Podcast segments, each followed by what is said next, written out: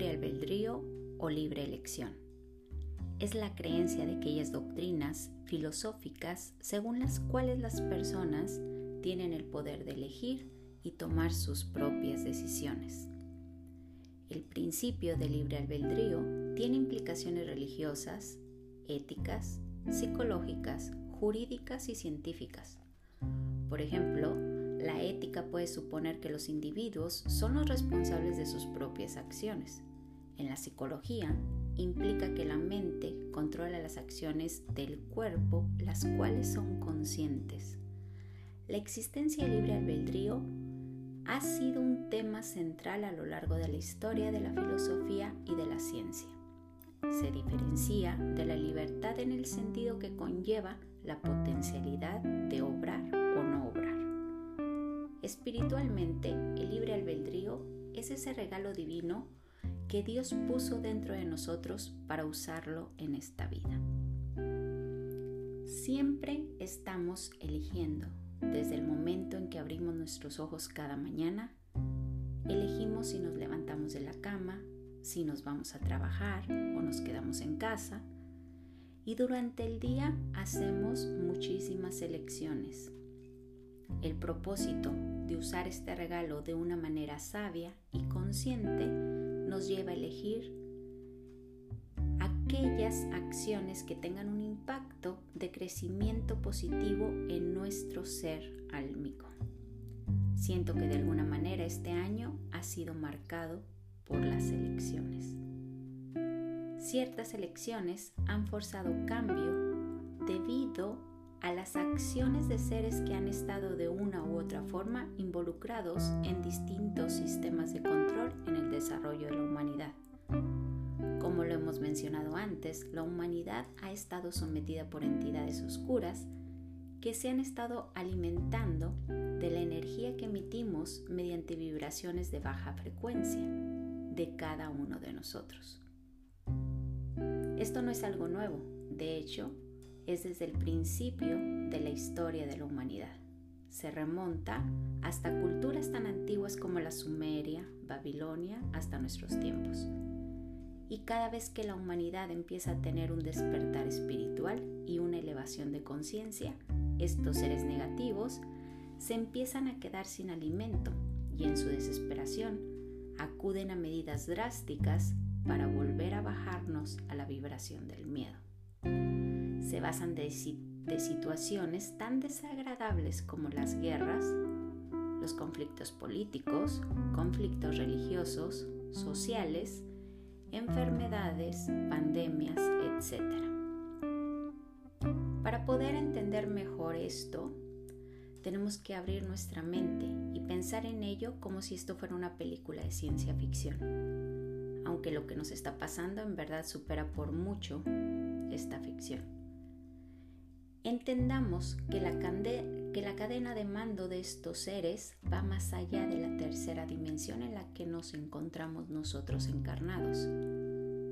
Estas entidades arcontes, draconianas, reptiles o luciferinas operan desde una cuarta dimensión, o sea, muy cerca de nosotros, justo arriba para poder alimentarse de nuestras emociones densas estas especies han estado inmiscuidas entre nosotros por muchos años, manipulando el sistema para poder tener el control emocional y vibracional de la humanidad. Juegan con nuestra mente, nuestros sentimientos y emociones a su antojo. Esto lo logran por medio de la, de la televisión, en películas, noticieros y se apoyan y convencen a personas del medio artístico intercambiando con ellos fama, poder y fortuna, a cambio de que ellos entreguen la energía que reciben de sus seguidores o de las personas que están del otro lado del televisor. Recordemos que la mente no tiene una distinción entre lo que ve y lo que hace. Para la mente siempre está en una constante actuación de ella misma. Esto ellos lo saben y lo han aprovechado para mantener y meter pensamientos codificados en tu subconsciente. para muchos toda esta información podrá ser confusa o nueva, así que trataré de explicarme un poco más claramente. ¿Se acuerdan en la primaria cuando aprendimos de la cadena alimenticia que nos explica que, por ejemplo, el animal más feroz o más grande se come al más indefenso o distraído? Asimismo pasa en el mundo vibracional. Les explico. La primera dimensión corresponde al reino mineral y a todo lo que está dentro de la tierra, metales, cuarzos, etc. Este reino ocupa de una energía externa para poder moverse. La segunda dimensión es donde habitan los animales y las plantas.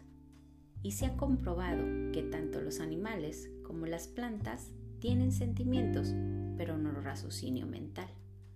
Aunque la verdad es que últimamente vemos que los animales están sumamente evolucionados y hemos encontrado que las plantas y los árboles se comunican entre ellas mismas. La tercera dimensión es donde habitamos nosotros, la humanidad, y nos valemos de sentimientos, pensamientos y acciones. Por consiguiente, el libre albedrío nos brinda la posibilidad de movernos hacia la evolución de nuestro propio ser. La cuarta dimensión es donde habitan estos seres oscuros, arcontes, reptilianos y parasitarios. En este momento, todos los movimientos y los hechos que se han suscitado, así como han traído problemas en esta tercera dimensión, también los han tenido en la cuarta dimensión que ellos habitan, ya que gran parte de los seres que estaban aquí en la tierra o estuvieron en la tierra tuvieron que irse o han sido expulsados por seres más elevados que vibran en el amor y la luz y que nos están ayudando en este momento. La cuarta dimensión está muy cercana a nosotros y estos seres desde esa dimensión están tratando de controlar y seguir manteniéndonos en el miedo. La buena noticia es que no lo están haciendo muy bien. Resumiendo, estos seres de cuarta dimensión se alimentan de las vibraciones de nosotros, que estamos en una tercera dimensión, así como nosotros nos alimentamos del reino vegetal, animal de la segunda dimensión y del reino mineral de la primera. Espero que me estés siguiendo hasta aquí y que me estés entendiendo, porque es aquí justo donde se pone interesante. Hay una entidad que muchos llaman demiurgo, satán, etc. Tiene muchos nombres, pero que habita en una quinta dimensión. Eventualmente esta entidad se alimenta de estos reptiles de cuarta dimensión. Estas entidades arcontes se encuentran sumamente desesperadas y hambrientas. Y para que me entiendan un poco mejor, este bichito que soltaron últimamente es por orden y planeación de ellos mismos, ya que con ello nos han sometido al miedo, la separación y la desintegración. También han estado presentes en los procesos electorales que se han llevado a cabo la semana pasada en Estados Unidos. Sin meterme o involucrarme en los bandos políticos, que no es mi idea y no me corresponde, dejaré a su imaginación e intelecto qué bando pertenece a estas entidades que han estado por mucho tiempo controlando este sistema globalista que nos quieren imponer. Estos seres se basan en que cuando hay una persona que tiene el poder y la valentía de ir en contra de sus acciones o intereses, lo empiezan a ridiculizar, atacar y crean de él un ambiente hostil que lo haga desistir en ir en contra de los designios de esa agenda del plan oscuro. En los últimos años, estos seres oscuros han tratado de crear conflictos y guerras entre naciones sin éxito, dejándolos totalmente desarmados y desesperados. Por lo mismo, acudieron a esta mal planeada pandemia. ¿Y por qué me refiero a ella como una mal planeada pandemia? Y es porque en el principio se mantuvo la misma coordinación en todo el planeta. Y a manera que ha pasado el tiempo, han habido muchos cambios y contrariedades. ¿Por qué ha pasado esto? Esto fue porque en el mes de junio muchos de estos seres fueron expulsados y aunque aún todavía quedan algunos cuantos, no tienen la habilidad ni la experiencia de los anteriores y estos actúan desde la desorganización. Un día dicen una cosa, otro día dicen otra y se están contradiciendo ellos mismos. Refiriéndome a esta entidad llamada Demiurgo, trataré de explicarles un poco mejor cómo es que opera. Para ello me basaré en el concepto que conocemos como mafia o carteles de droga. Esta entidad la reconoceríamos como el capo principal, teniendo a varios de sus colaboradores o distribuidores en este caso los vamos a identificar como los arcontes o reptilianos, este capo o jefe de esta mafia exige y espera a estos colaboradores una alta compensación energética de la cual se alimenta. Asimismo, estos seres, arcontes, buscan entre la humanidad la manera de abastecer a este ser y a ellos mismos. Pero como pasa en este sistema, si estos seres no pagan el tributo y la compensación o la cuota, por así decirlo, a este jefe, a este capo, este tiene el poder de exigirles y si no cumplen con ella, hasta de acabar con ellos mismos, tomando o cobrando por la mala la compensación ya pactada. Con esto nos podemos imaginar por qué hay tanto descontrol, por qué hay tanta desesperación. Y es que es la única forma que ellos tienen de seguir a flote. Espero que este ejemplo, aunque burdo, les ayude a comprender lo que es esta mafia y todo el control que han ejercido por todo este tiempo en la humanidad. El poder de la manifestación que estamos experimentando es tan fuerte y tan palpable que lo podemos notar de diferentes formas.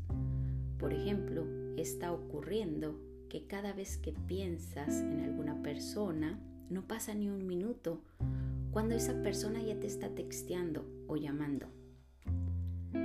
Se está viendo también que gracias a estas ondas vibracionales altas, muchas personas han estado sanando enfermedades consideradas graves, así como también por medio de sueños hemos estado en contacto con nuestros seres queridos que ya no están en este plano físico, pero es mucho más fácil encontrarlos en un plano astral.